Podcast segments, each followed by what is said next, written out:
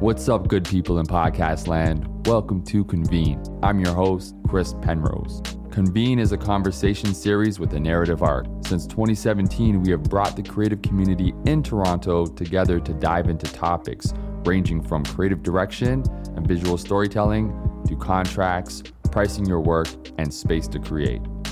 This podcast is dedicated to sharing the audio from those conversations. Just a heads up when people get passionate about sharing knowledge, sometimes they throw some explicit language in there. So there's some of that in this episode. Enjoy. Convene when your brand is your aspiration touched on an idea that is inescapable. Talk about branding is everywhere, whether it's about running a business or how you represent yourself in the world. At the heart of the brands that last and have impact is the idea of aspiration. This conversation featured Talia Macedo, who's done amazing work in the music industry and is now with the creative agency Somewhere Else, Gloria Sheik of Rogue Stories in the Flight Pack, and a photographer with such a brilliant eye, Kadeem Ellis, who all spoke on how to align your brand with your aspiration and the pitfalls to watch out for along the journey. This conversation took place inside of Free Space in partnership with the Creator Class. The word brand is ambiguous, it's confusing, it's everything and nothing at the same time. I want to go to each of you just to start the foundation of this conversation. Um, what is the word brand to you? Gloria, you want to start? Um, the, the word brand to me is really about storytelling, and I think that kind of is emphasized in all the work that I aspire to be doing. Um, it's about creating a story and a narrative that actually adds a layer of that emotional connection to a product or a story or a namesake. Um, so it's really about storytelling.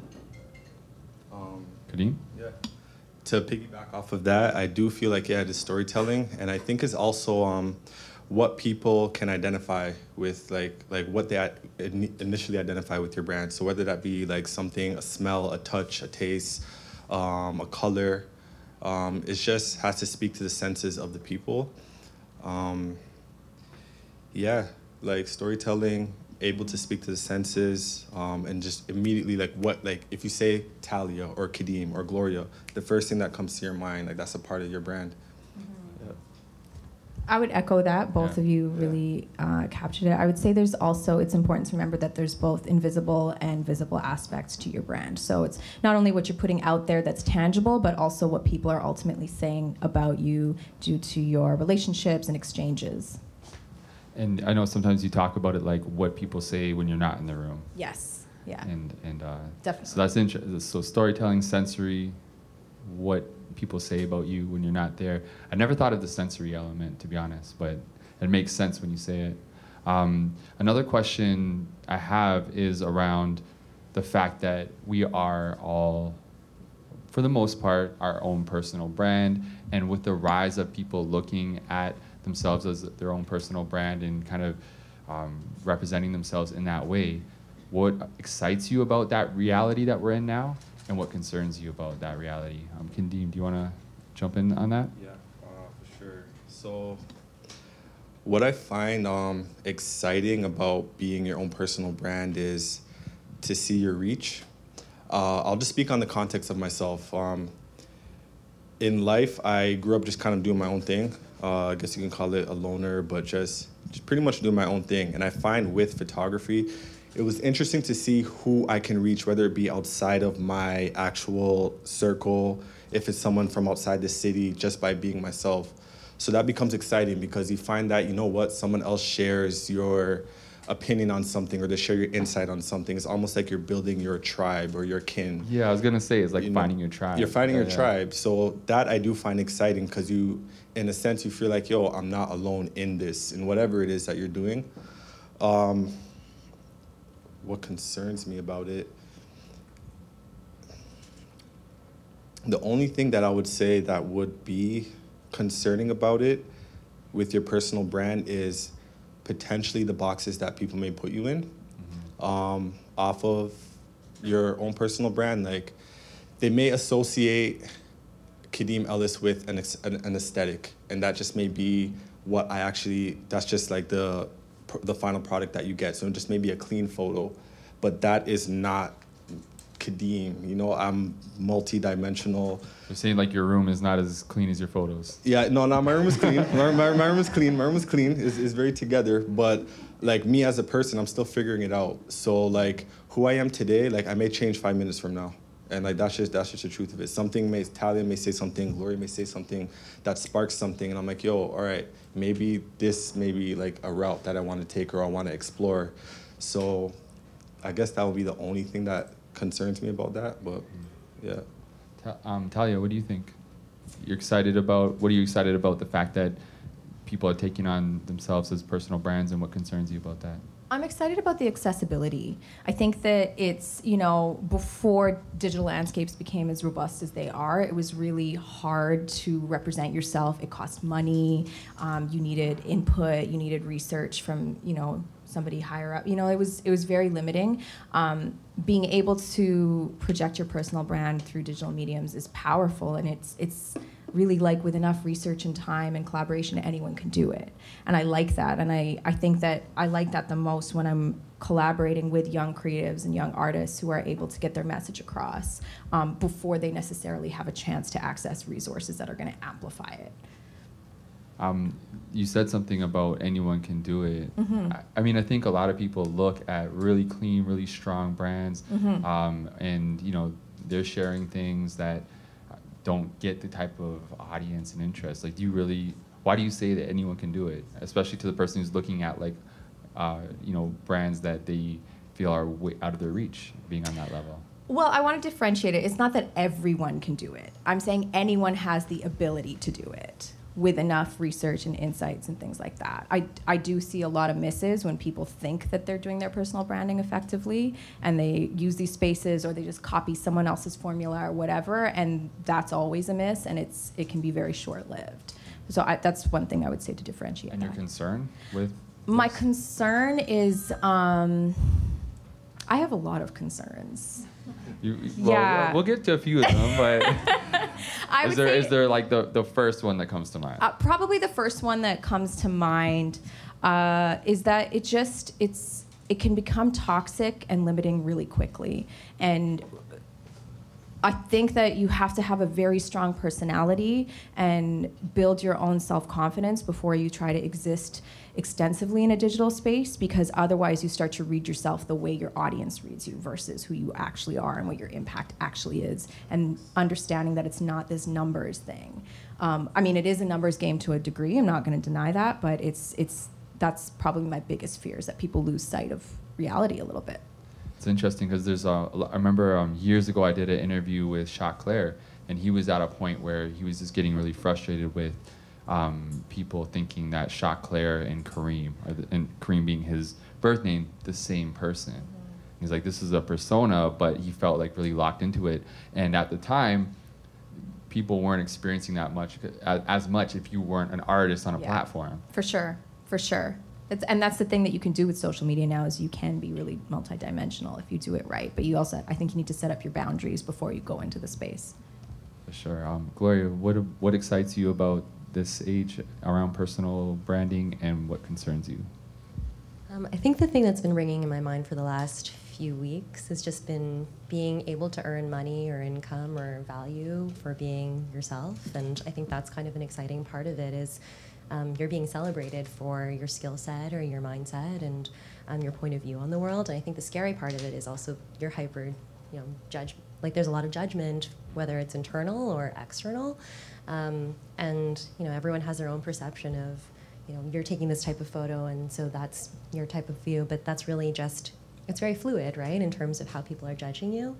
Um, so I think we, and maybe we'll get to this after, but it's just about the idea of perfection and constantly having to strive for that and feeling like it's it's that inner perfection that you're going to share with other people or that you think that other people's interpretation of perfection is what you're putting out there. So yeah, I think, I mean, we definitely are going to go into that. I don't, after t- speaking with each of you, um, having a conversation about branding and not talking about perfection just seems like, you're, you know, missing a really important thing.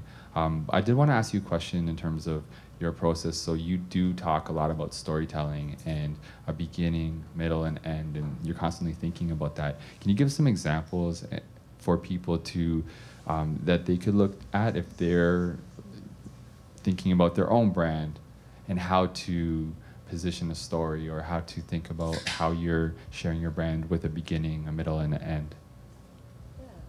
Um, I think it's important to realize that there's those different sections because a lot of it is about pacing and it's about a brand isn't really necessarily created overnight and there's a lot of evolution within brand building and creating a storyline for your brand um, and even as an individual create like being able to share a storyline from a beginning of my journey to a middle to an end so i guess from my personal example of building a product so i created something called the flight pack and um, recognizing that I'm still in the beginning stages of starting to formulate, you know, what does that look like? What does it mean to people? What does the product look like?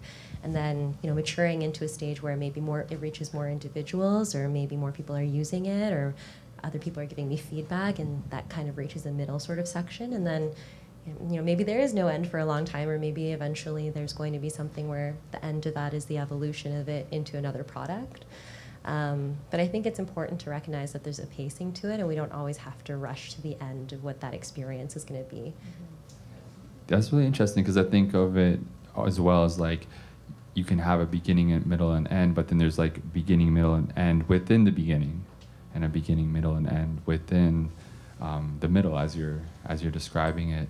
Um, Talia, know with your process, one of the things that stands out so much to me is how much thought and how much awareness you have about how things will be received and how things will be landing. Like I think a lot of times we're like, this is what I want it to look like, or this is what I want to create, this is what I want to do, and we'll see how people receive it versus like a lot of thought to in advance to how it will be received. Like where does that approach come from? And you can talk about can you talk a little bit about why it is that you put so much energy into that forethought?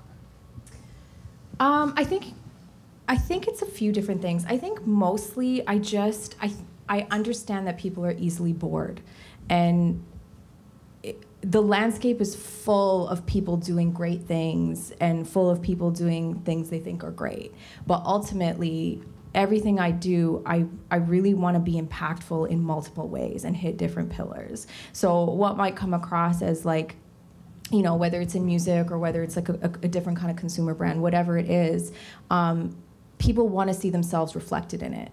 And sometimes that doesn't translate to sales or adaptation, but it definitely creates a connection. And that just comes from truth. So I try to step back and see like what is the landscape like? What is the world like right now? How are people feeling when they read stuff? How am I feeling when I read stuff? Um, and more than anything before I make a plan, I do a lot of research and I do research over time. So I think that that's it's also remembering that it's it's evolving and and people are going to change too. And what you do right now may not land in six months. So how do you make sure it's at least a little bit evergreen?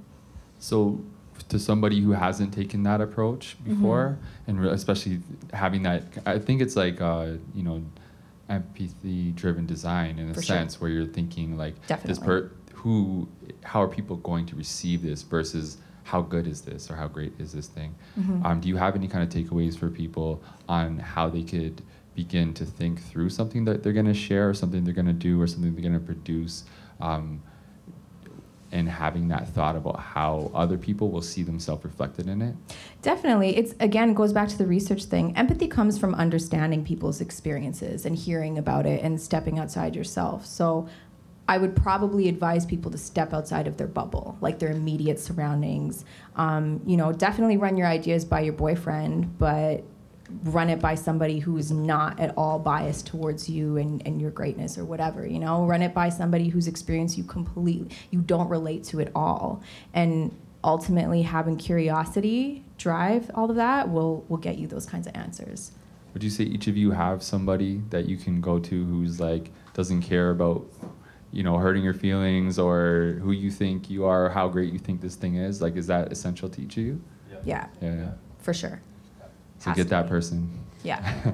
yeah. Um, or tell someone who cares about you to to try and differentiate and you know express something honestly without being afraid of hurting your feelings.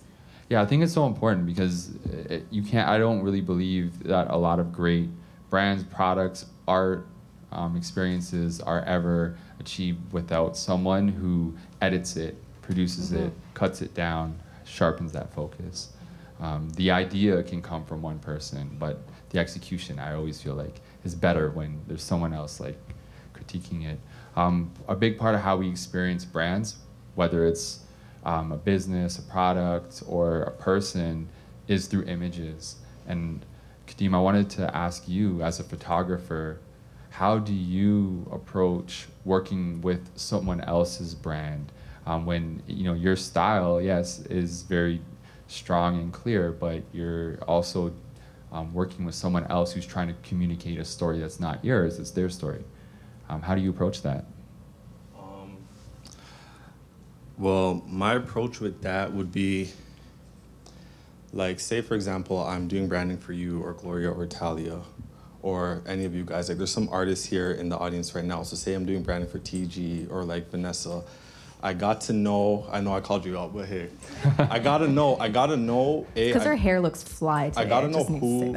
yeah, I gotta know. Um, my approach would be one. I gotta know who they are. I gotta know what they stand for. I gotta know what message it is that they're trying to convey, and that's number one to see if I'm if I'm even the right person to convey it, and then um, it's all about and also understanding where they're from, understanding like who they want to speak to, who their audience may be and if I can even speak that language to like per, to to be able to make it make sense.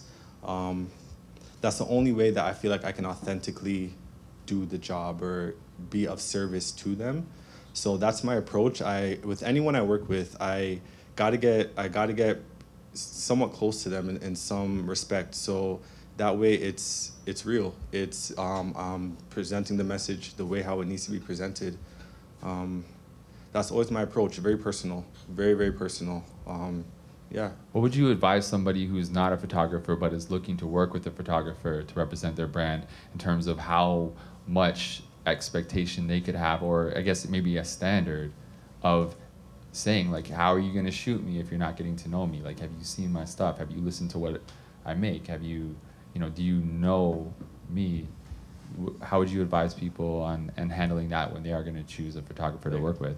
Um, well, it it depends. Like, is is is kind of the same. If they're going, if they're, I want to make sure I'm understanding you right. So if someone's going to outsource like a photographer to to convey well, message. I'm saying like not everybody, er, not every photographer yeah. is gonna really try to get to know the person know what they're trying okay, to do. Okay. Um, and they might just show up that day and just shoot as they shoot and not really be looking for that person's story. Um, what, what would your advice be on how to um, select photographers or work with photographers to ensure that you get that level of work from them? I think it depends on what you want from that photographer. Like if you are trying to reach out to a photographer to work with them and they're not really giving you, it, depends. it depends. Every person's situational. So if it if they're giving you if they're not really giving you that in depth like I want to get to know you like vibe that you want, then that may not be the photographer for you. Mm-hmm. Or sometimes you can just bite the bullet and just be like, you know what, if I really like their aesthetic, it's all good. I'll just get nice shots out of it. Mm-hmm. And it's just really what you're willing to compromise and what you're willing to work with. Yeah. I feel like you were both like nodding a lot in that. Do you have thoughts about well, working I've, with photographers? I, well, I well, speaking on myself, I have worked with people where they never really understood me or how my process is. They just wanted the final product, mm-hmm. and we we've done it. It's we did the shot like it was what it was, and the product was put out there, but the full experience wasn't there. But so just all up to them and what they're what they want and what they're satisfied with. Talia, Gloria, any thoughts on that? Yeah, I think, I mean, as somebody who's had to hire photographers and not always, I don't always have that kind of, the luxury of the time to, I would love to create that connection between, you know, the subject and the photographer, but that's often not the case. Often they are meeting the day of the shoot. Happens for like video shoots too. They might meet the director the day of the shoot. It's not ideal, but it happens. And I think that it comes down to whoever's in the middle or whatever the communications are leading up to that day, that you kind of know what the key things you're looking for are in that day, um, and that you pull out the little personality tidbits and let the photographer know, like, hey, you know, so and so's a little bit shy. These are the things that help them warm up, and this is a, pho- a photograph of yours that they really loved. So this kind of energy would work. And it's it comes down to communication, Yeah. in my opinion. That was the that was the word that was popping out of my head. yeah, If you can't have the luxury of working with Kadeem, for sure. make sure. sure. you communicate. yeah. Um, Gloria, Sure. any thoughts on that? Yeah, I think that you're kind of the common theme, right? So the messaging it really derives from who you are and what the brand is from your interpretation of it. And obviously, when you're working with a number of different people, they have their own little flares. But if there, you can be as macro as these are the types of elements that I want to include in the shoot, or um, it could be as micro as okay, well, these are the types of tones, and maybe like some inspo of how that would contribute to the end product. Indeed. Um, I wanted to jump into something a little outside of photography, which is a lot of times this is really focused on people's personal brand. Um, because there's really like muddy waters and unclear lines between your professional presence, your personal presence, and Talia, we've talked a bit about rawness and you know some people are really raw really out there. Some people uh, represent themselves in one way professionally and then their their social presence or their brand is completely different. How do you have that conversation with people? And also how do you advise people and figure out like on the scale how raw they can be? Because that works for some people For sure. but it can undermine other people. For sure.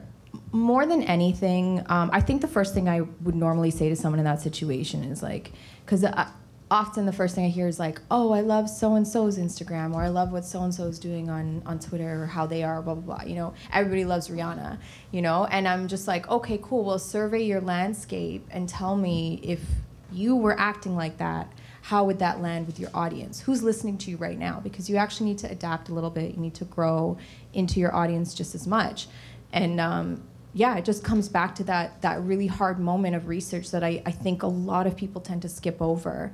Um, and then understanding that there is duality there. You know, you. I, I very often like, well, I'll have someone come to me for mentorship, and I I'll look at you know their work or their portfolio, and I'm like, this is incredible. And then I go read their Twitter account, and I'm like, are you constantly drunk? Like what am i reading here? And it's just like it's that's how it reads. And i'm just like that's such a miss because you're phenomenal. And then this this the one two three representations you have of yourself in the digital digital landscape somebody could com- completely skip over you and misread you.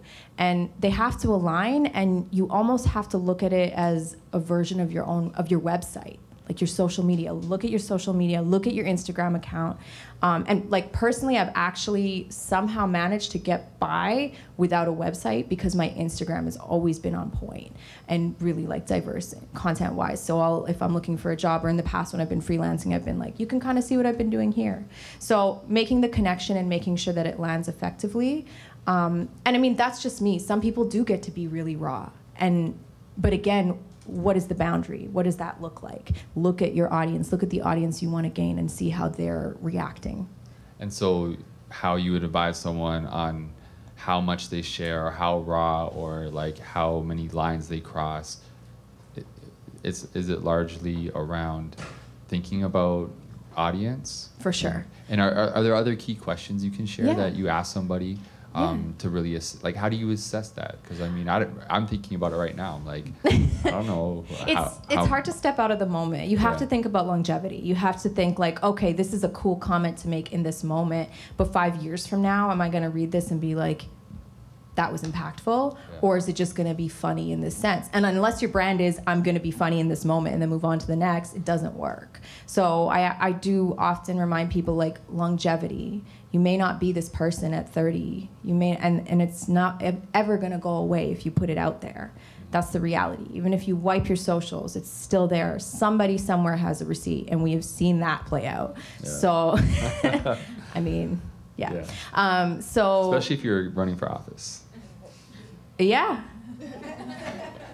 Yeah, no, I have so many comments I could make. I'm not going to be shady today. Um, but yeah, it's just it's it is what it is, and you can't uh, you can't forget what's going on in the world. And you can't forget that everything you do in a digital landscape is also landing in a socio-political sphere. So where do you want to lie on all those spectrums? And it sounds complicated, but it's actually really simple. You just need to look again at how your audience is reacting to the people you look up to. Mm. Yeah, that's that's a good takeaway. Um, Gloria, you said something to me that has really stuck with me, which was around you said perfect is boring. Like people aren't interested in perfect. Perfect is boring. And then I was thinking of that, you know, Kendrick line about stretch marks, and um, you know that resonated with people so much because it was like, yeah, you know, like there is this Photoshop filter on people's lives that um, deny like what makes us raw, real, and human.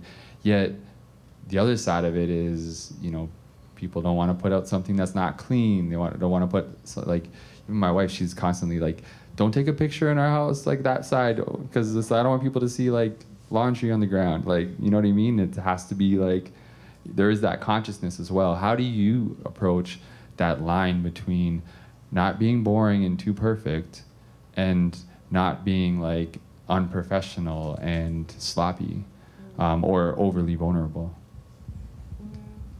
Yeah, I mean, I think perfect is almost expected. You know, I think like they, we create these standards of what looks good, or maybe there's like certain trends that are really, you know, like I'm not gonna lie, some of these plants are really like they're really trendy, or they're like really things that photograph well, and it's. Well, the photograph's better on that side because this uh, side over here needs some wild. Well, we should take a picture of this side because I think that's unexpected. I think that's mm. what people, you know, and it's like adding that colorful commentary of, you know, what your interpretation of what this side is going to look like. So um, I think it's important before you post anything to have a little bit of a pause and kind of, you know, like to your point, just about something living there forever. But I also think that it's important not to over polish something because people can also tell. I think someone actually told me this once about aging. So I think a lot of people they try to prevent that process of aging, and you know there's certain things that can optimize aging. But I think it really shows when you're trying a little bit too hard to stay young, right? So yeah, yeah. It's like you don't want to look old, but you don't also don't want to look like why is that person who's old trying to look like they're not? You know yeah. what I mean? And instead of just embracing it and owning it, um, it's it's a difficult balance because I think what you said too is like um, that people expect perfect. There was this great quote I heard um, about cars, which was like everybody thinks uh, electric car is a great idea for somebody else you know what I mean? It's like, oh, you should get an electric car. I'm not gonna do that because it's like fifteen thousand dollars more than the gas car. You know what I mean? But um, I think similar. A lot of people, when it comes to this authenticity conversation, are like, oh, yeah, perfect is boring, and you don't want to just Photoshop everything to the extreme and like make your life look perfect. But then you also are like, oh, I don't like that photo. Oh, I don't like how I look there. Oh, I don't like that situation. I don't, you know, I don't want to show people this or you know, I'll, I'll show people my way, but I don't want to show people when I'm desperate or in despair. Um, you know, what's what what do you think about that and that element that like it's a great theory, but it's in an environment where people expect perfection. It's really risky to be real. Well, I think, I mean, if, even if we were to use like a real life example of just even how we connected, I think when I posted something about, because um, I don't do as many like sponsored posts or anything like that anymore, um, but really just talking about like what was the origin of wanting to do that and just being a person from Scarborough that really wanted to create something out in the world that was beautiful or, you know, something that really spoke to who I was externally, and that's kind of even how we connected. So I think you never really know what opportunities are out there unless you actually not try to be you, but aren't afraid to be you mm. and sharing that. That's wow. That was like a moment for me because I I realized that's true. Like so the that story is, I was looking to um, firm up the panel because the initial idea came from a conversation with Talia, um, and I saw a post from Gloria where she was talking about like I think you talked about influencer as influenza and just like being really tired of that digital chase and and then you said Scarborough in it, so I'm like, yeah, Scarborough. Um, but it's true, like the this actual conversation came about by you sharing something that maybe in the past would have been like, oh, I don't think I should post that. That's not my brand. That's crazy. Um, talking about vulnerability, Kadeem, uh, one of the things you shared with me that I think was really interesting was that your goal with people is is trying to get them to a place where they can be very vulnerable with you and that the end product they walk away like more confident and more sure of themselves. I thought that was something really beautiful and um, i wanted to just kind of get from you a little bit about how you try to bring someone from that place of being really vulnerable to having something that makes them more confident. Because a lot of times we don't connect the word vulnerable with the word confident Um, I find sometimes we look at like the word vulnerable as weak, and like you know, but um, I don't know. Like with my experience, I've worked I've worked a lot with friends, friends of mine, or aspiring models, or aspiring musicians, people who are starting from the ground up. And sometimes starting from the ground up, you're not the most confident, or you don't feel like you have everything together. So it's not like I'm intentionally trying to pull them like, hey, be vulnerable with me type of situation. It's just asking them questions and just having an honest conversation, trying to see where they're going in their life and be like, all right, yo, in me now, I may be looking at them like I may be looking at you right now and I will see something in you that you may not see in yourself. Mm-hmm. And I look at it as my responsibility to now show you that side of yourself so you can look at yourself differently as you're out in the world because we all need that. Like I need that sometimes too. Sometimes I don't see myself or see, you know, certain things that I may be doing. Like I never went to school for photography. I never like studied this. There's a lot of terms I still don't know. Um, So with that, like you may struggle with like imposter syndrome or feeling like you don't deserve to be here. So you may be extra hard on yourself or down on yourself. So I'm like, if someone can do that for me, I'm like, yo, Kadeem, you do belong here, or you know, they can show me something that will trigger something in my mind to be like, all right, yo, yeah, I do, I, I am on the right path. I want to be able to give that same energy back to whoever I work with. And that just came just by that just came naturally just by me working with friends who some of them they just aspiring. They never really would think, yeah, okay, I can be a model or I can do this or that. But I would look at them and be like, yo, I see something in you that can fit into the world of models that you have not seen yet. So let me show you. That's such a treasure, like that, and I think it's a rare thing. But you know, when you do find people that do see more in you than you see in yourself, like that's something to cherish. So I, I think that's really amazing. I feel yeah, I think we all should do that just as humans. Like as like like forget about like the creative, like all those terms, just on a human level. Like if you see someone, if you can if you know what it feels like to not feel like you can reach something or be where you want to be, like I think it's our responsibility as humans to at least like, you know, yo, you're you're you can do this or you're doing good or yo, like you know, you're doing great or I see this in you that you may have not seen in yourself. Because like we're all that's the one thing that connects us all. Like, you know, it's not like we have like we're living in a society where everything is just so divided. It's all about race this, like, you know, like blame this person, blame that person, blame this person, blame that person. But it's like when we all go to bed, like we all have the same feelings. Not everyone, but most people. You know what I mean? For the most part, like we feel a lot of the same things. We feel despair. We feel happiness. Like we share that same human experience, and we we are literally all that we got. Well, I think too one of the things that is whether it's someone seeing something in you that you didn't see in yourself, or seeing something in you that you hope to be true, Yeah. and that person just like you know confirming that you know like you you want to do this thing or you're working on this thing or you see yourself doing this thing and someone else is like i see you. And i, I feel like we could definitely use more of that in our city where it's like you know it's it's like it doesn't cost you anything. You're not losing something. I know i feel like sometimes people feel like maybe they're losing something to like you know feel like a fan for a moment you know but like where we can do that and say i see this thing in you like Mhm. i love this this touched me this moved me like i think that's a really powerful thing Yeah, just Um, breaking out of that cycle and just being brave enough to do that and not feel a way if you still may not get the response that you may have wanted. It's just being genuine in it and just doing it.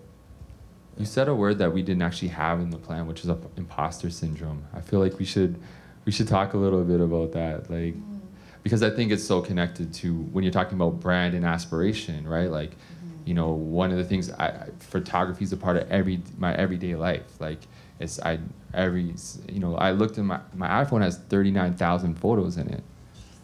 Like What's really, that was you have? What's your memory? I don't I don't know. It was on sale. Okay. Rogers. Just, I just took the big one. They, it was an op- open box already, so they were oh. like, "You can get this one for the price of this one." I'm like, "Cool, yeah." But for real, and there's 39,000 photos in there. Um, but saying the word photographer, I'm like mm. straight up, I'm not comfortable with that at this point, you know. Um, and I just wanted to, you know, let's have some confession here, like imposter syndrome. You're staring at me. I'm like this. yeah, because okay. like I'm like there must. Yeah, yeah. But I can't imagine what it would be. Impo- oh. Yeah, where have, where have you felt like imposter oh, syndrome? all the time, all the time. It's like and in every. In what, in what ways though? Like if we can kind of share that. Yeah, for sure. I think that it's and I mean this is a common thread. I've I've have a lot of conversations about imposter syndrome and I think that it's born out of. Um, I feel like I'm about to sneeze. I'm sorry. I'm having spring allergies. Allergy season. Um, now it just feels weird. Um, I think that it's born out of comparison a lot of the time, and what we think is an understanding of what our experience should be and what someone else's experience. It's it's assumptions really, and we all do it. Um, I think I go through it every time I enter a new space that I've always wanted to be in. So, I mean, when I started working in fashion, I was just like, I don't deserve to be here. Like, when I start, you know, when I moved into the music industry, I was just like, I felt like I had scammed everybody. But the reality is, I had worked my ass off and I was hella like detailed about my research and my network and everything. And i had contributed to so many projects for free and like been a part of so many important moments that were really like in, with really prolific people. But when i stepped into the space and really it kind of felt like stepping into like a den of wolves or something. Like it was hard. It was a hard moment. Um, even though I had proven I could do it a million times and I could talk about how to do it, when I was standing there trying to do it and, you know, having, you know, these hard moments adjusting, I was just like, you know what? Like, I remember saying to my partner, I was like, should I just think about going back into PR? And she was like, are you like, I think she just, we'd been through enough that she was like, no, it's not, we've come too far. We're not going back. even if but, you want to, I'm not letting you. Yeah, yeah. So, but like, I definitely have had that moment where I'm like, it would just be easier not to be this ambitious because then I wouldn't be comparing myself to people that I look up to or that I'm next to or whatever. Wow. Um, that's a very real thing, and it's. Um, I found that the best thing to do in those moments is to admit it to somebody, like admit it to somebody that you trust. Like, I don't think I can do it, and I I had a really hard moment, maybe. Um, I want to say like two, three months ago, um, where I ended up coming off a project because the exchange between me and the team wasn't going well. And I went straight f- from this meeting where I got this information to the basement of. Okay. No, it's cool. It was very like it was it worked. um, and I went and I sat in um, the that was funny. It really did. It really worked. Yeah. Uh, of um, the shop that my partner runs with her and one of my best friends, and I honestly just like downed a lot of Jameson and I was like, what the fuck am I doing here? Why am I doing this? What is this for? And the the first thing that and I was just like, I really don't think this is the space I'm supposed to be in. It's not made for me. And they both were just like, no. But just saying it, articulating it, took it away, took it out of my chest and out of my body. And and I am spiritual like that, where I'm like, remove the energy from your body. Um, and it, it helped a lot and they just both reminded me like this is you're literally always going to feel this especially as you ascend so run with it think to get it out of your own head. Like For I sure. always say, like your the, your head and your heart are way smaller than the world. You For sure. That thing that feels so big inside, you put that out in the world, and it's like it gives it perspective. Mm-hmm. Like, you know, mm-hmm. what's the alternative? Like, I'm not going to pursue my ambition. I'm not going to pursue my passion. Yeah. I'm gonna like. Yeah, they were both like, stop that. Yeah. Yeah. So. Um, when you were in New York, you know, being from Scarborough, now you're in New York. Like, you probably watched like Puffy on TV, and now you're like, you know, have his name on your business card. Um, did you experience that imposter syndrome, and, and what was that like? Yeah, I think imposter syndrome kind of follows you on an ongoing basis. And I think actually, like, vulnerability and shame are really tied together. And I think you kind of remove a lot of the shame when you're willing to be vulnerable and just kind of putting spotlight onto what your insecurities or whatever it is. And I think imposter syndrome for me is I always feel like it's linked to a milestone. I always feel like, oh, if I, you know, do this or get this, then I'm successful or whatever it is. But I think success is about like being open and also knowing that you're already doing it. Um, so like even when I ended up in that scenario of working, you know, for this person as a media profile or media, you know, like a prolific media personality, it all kind of happened with like momentum and by accident. So um, I guess the story of how I ended up there was that I was part of a startup here. It was a music startup, and um, it was interesting because you know first you know you realize you're in like a windowless boardroom in Richmond Hill, and you're not really sure. It's kind of like the funny little rituals of okay, I'm gonna go to work at 10 a.m. to this Richmond Hill office that has no windows, and I'm gonna like turn on this fan and like open up this fridge that we, we got on Kijiji, and then suddenly you're doing you know, obviously a lot of things happen in between, but um, suddenly you're doing experiences in New York for like Naughty by Nature for their like 20th anniversary of Hip Hop Hooray, and then you just realize like you're already doing it, you're already mm-hmm. riding the momentum, and you don't know where that's going to take you. And you know, if you happen to feel like an imposter along the way, then you know that is a very individual experience and journey of how you cope with that, but I think just being open and receptive and realizing that hey, you can kind of commend yourself for like putting in the work and you know being mindful enough to think that oh, do I do I really deserve to be here or do I feel like I have what it takes to be here? You're already doing it.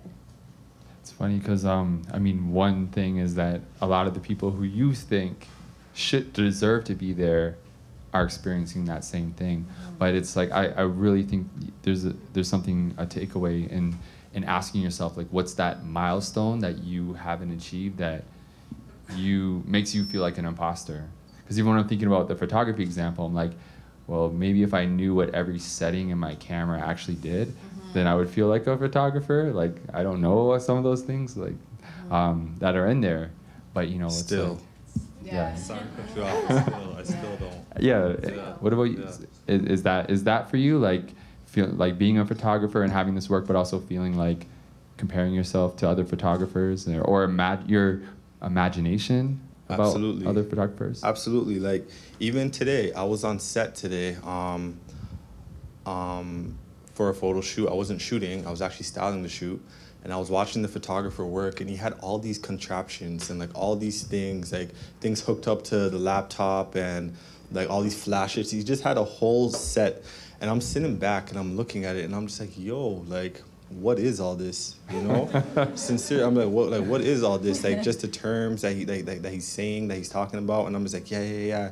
And it's like, especially like, thank God I'm styling today. Yeah, yeah, you know, and it's like, and, and then worse off when they know you're a photographer too, like they speak to you as if like you know all this For lingo sure. or you know all this stuff, and sometimes you just say, yeah yeah, okay, yeah, word. But then in your mind, you're just like, yo, or you just go to your Google, you're like, what was that? Oh, yeah. What was it that they just said? Every time I start like in a new company or new environment, I have the same story where like the first month of meetings, my I'm sitting around the table and my phone's under the de- the table, and I'm googling what the hell everybody's actually yeah, yeah. talking about. And you i'm know, like this is that's that's why i feel like a scammer but that's you know because and then, you know, and then sometimes if you feel like you don't know, it's almost like that glare of like, oh, like you know what I mean? Yeah. Like, like you're a fraud. Like you don't, like you don't For know. Sure. Like you don't, you don't, you can't sit with us right, type right, right. of attitude. For and sure. Sometimes that could be made up. That could just be in your head, like what you initially feel like you may be ashamed of, like shit. Like maybe I didn't do my due diligence, or maybe I, I should have went to school sure. to learn all this stuff so I can have sure. these, you know, photographer talks. But yeah, yeah.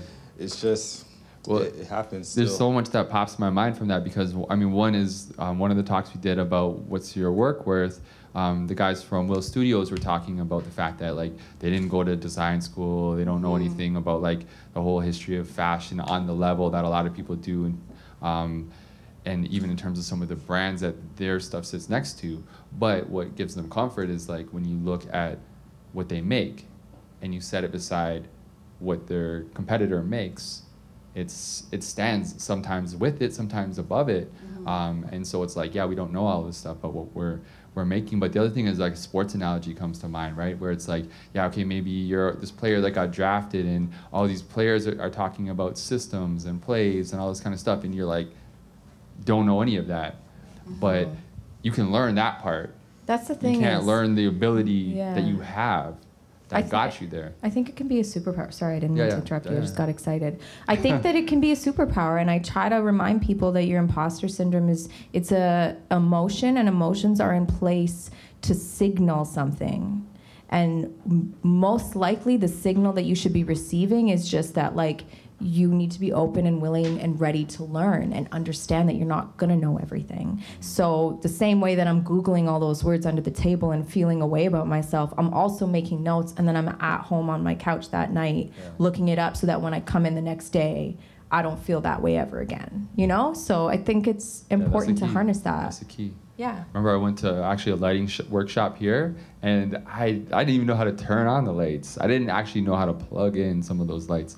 Um, but I, it was in to your point, like what made the workshop in the section that I was with work really well is I was asking so many questions, and even people who intuitively knew how to set all those things up. Some of them they're like, "Oh, I've never asked that question," mm-hmm. or "I hadn't thought of like you know." So I think there is that just to echo um, asking the questions look. and doing the research and for like sure it's a good curious. look to appear curious and hungry mm-hmm. for information and for people to understand that you're looking to learn and grow rather than you're going to just because people can read it when you're pretending to know something yeah. that you don't know so yeah, i like find that directions like totally to- yeah, yeah I, I, I, think it's better to just own it um, and maybe if you're not in a safe space to own it then that's when you go home and you google it and you, you make your notes and you come back but if you are in a safe space or a productive space where you can own it and say like hey can someone tell me what that words mean? I constantly say what does that mean? Okay great. So this is how i'm going to apply it. It's not a bad look.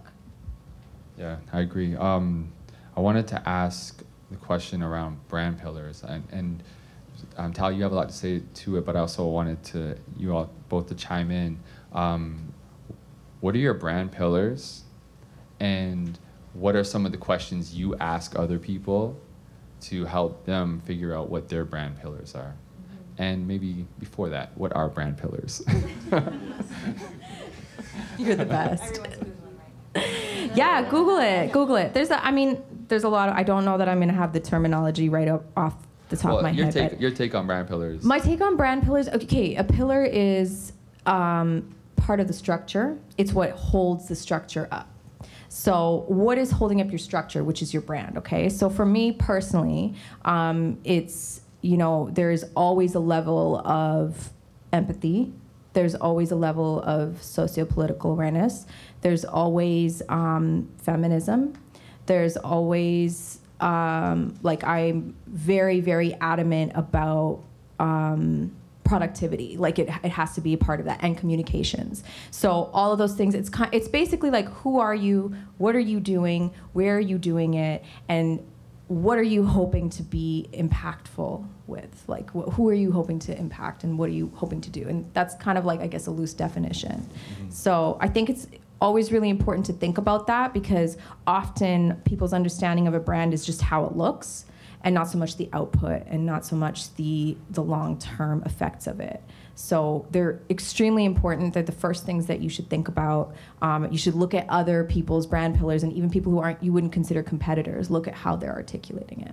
And yours your brand pillars. Yeah. Are, no what are yours? What are oh i thought yeah. i just said it Empath- like oh those yeah, oh, yeah okay i thought yeah. you were just generally saying those things though no, you say those are yours. No i would definitely say that's it. Like it's it's a big part of what i do and really like uh, i guess the two things i would say I, and i always say that is like my brand is to make really beautiful things um, and to bring up the next generation while making them. So that's that's my function and what's what is the um, power of having answers to those questions? Where you, especially those two things of like making really beautiful things, yeah, um, it, and bringing up the next generation. It just helps you figure out what you're going to talk about. It, it like so many times people go on Twitter and they're like, I don't know what to tweet. But if you know your brand pillars, if you know what your function is is you know about, then you have guidelines. It's it's your guidelines, and it also helps um, inform your boundaries. Gloria your brand pillars and, and kind of how you came to those have they changed as well over the years Yeah, um, so I think it's really tied to values as well. Um, so for me, it's really about people daring to do and also like deciding to be different. And travel is kind of, you know, helping people see the world is really something that's really prevalent in everything that I want to do and aspire to do. And um, how did I, I guess they did change over time just based on the types of things that I was doing. So like having, you know, nine lives as a cat, you're kind of like, okay, I've done fashion or music or technology, and now being in sort of like a lifestyle travel space. Um, whoops, that was your phone. Um, yeah, really focusing on helping people see the world. That's really what I want to aspire to do. Um, wh- oh, can someone just? It's Prop the it phone up. there, yeah. Oh, it's her phone. Yeah, I was like, that's, maybe that's it was like, a oh. video, and then it slipped, and that's an alarm that's set for another time zone. But it has a lot of space on it. right? yeah. yeah, a lot of space. Thank you. Um, part of your brand and pillars like is about being clean, and I think the rawness with like this kind of loving energy as well. How did you get to that place? And or is there anything else you want to say about your brand pillars? But how did you get to the place where you had that clarity? Um, to be honest, I've never thought about my brand pillars, but with the with yeah with being clean or raw or like loving and connecting, that is how I came to that was just something that I've always wanted. Not that I never had it, but just something that I want for myself. And I'm like, if I know that I will want this, sure maybe someone else will, and just sharing that with them. Um, it feels good. Like it honestly, it honestly feels good. It's a it's a good feeling, and it's um, that's just how I like to um, live my life as a creator and just as a human, and that's yeah. Um, and like I was saying before, like that's that's that's who I am today. I feel like that base will stay the same, Mhm. um, but my pillars can change. Um, they can change tomorrow. They can change by the end of this conversation. Um, Yeah, I think that point is so important to hold to because I know one of the things we were talking about um, around the downside of a personal brand is like, oh, I'm not going to associate with this person, or I'm not going to be seen here or there. I'm not going to do this thing because it's off brand. And I'm like, like you know, you're literally like controlling, like letting this set of values or what you perceive other people perceive about you control like who you interact with and Mhm. what you're going to do. For sure. It's crazy. But you should in some aspect. Like it's I think I actually like I was I tweeted about this today. I was just Mm. like don't when I talk to young girls, I'm always like don't date people who are off brand for you. And it sounds really harsh. Break that down. Don't Break that like down because that does sound kind of like It, I know it sounds harsh and judgmental. It's not even that. But if you think about it, your brand is authenticity, right? it, it should be driven by authenticity, right? Who you are as a person. You just said, I don't know my brand pillars, but this is just who I am. That is you. That's Yeah. that's what it is. So I think that you can apply that across the board in your life, and and it can help you filter through some stuff that you.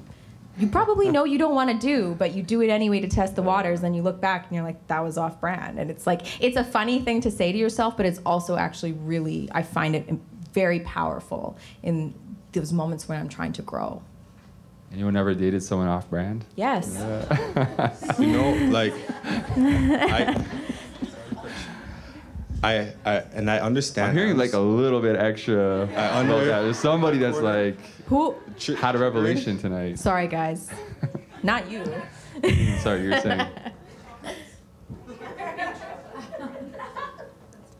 I under like because I I'm I'm trying to think about that like off brand because it I guess it depends. I guess it can depend on the person.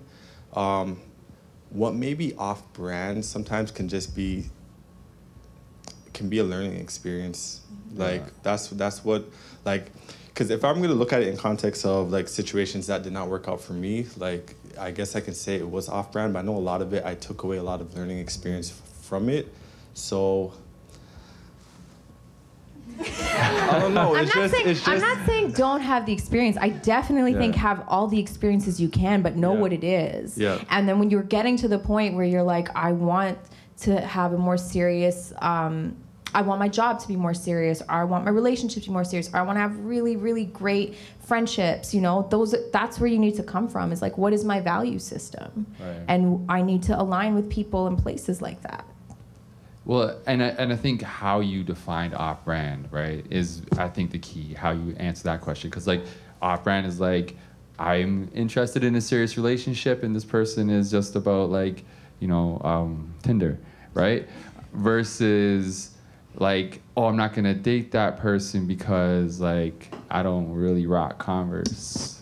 You know what I mean? And that person's Yeah, that's- like yeah, that's no, not- and, and not to say that you're saying that, but I think like that's Yeah. a really extreme example to say like um, yeah, off brand, but like, how do you answer that question about what kind of experiences and what kind of relationships and what kind of um, things out there are off brand for you?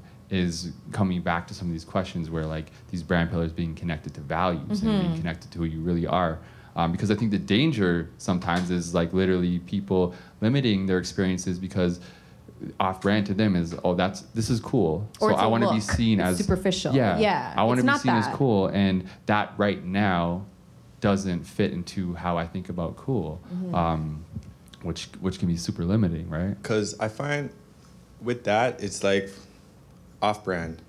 In, in the sense of like, all right, the perception that people may have of me based off of my work, some of the people who I may hang out with may be off brand. Right. You know, and I feel like that's where it can kind of become limiting. And that's that's probably the only like part where I'm just like, hmm, you know? Yeah, I don't know. I got to think about that. But I think sometimes gotta- it works though. like, isn't that what works? Like the surprise and the not perfection. Like if I hung out with a bunch of people that look like me, or like dated a bunch of people that look like someone you'd expect, then And sometimes it's just it's just not you don't you don't grow from it. You don't learn from it. There's nothing like I honestly I I would be bored if I was around a bunch of people like me. I would be like like what am I doing just around a bunch of clones? Like it doesn't make any sense. But I don't think being on brand means you're just like me. yeah. It's not. It's Okay. not that. I, I get what you're saying. understand, No, I know, and I think the understand this- this terminology might be context. like. Oh, It's no it's too, so important to have this conversation because I think Yeah. like there is that, that I think it gets interpreted in that way a For lot sure, but, constantly. you know like on brand can be like I'm aspiring to be the absolute best at what I can do For sure. I want to you know be someone of integrity and sure. someone who's not aspiring to be their best of whatever it is Exactly. might be the person that's not on brand so to speak Well, like you're not. It's it's for any system. Like I'm not. I'm trying to evolve and be politicized and be effective in my feminism.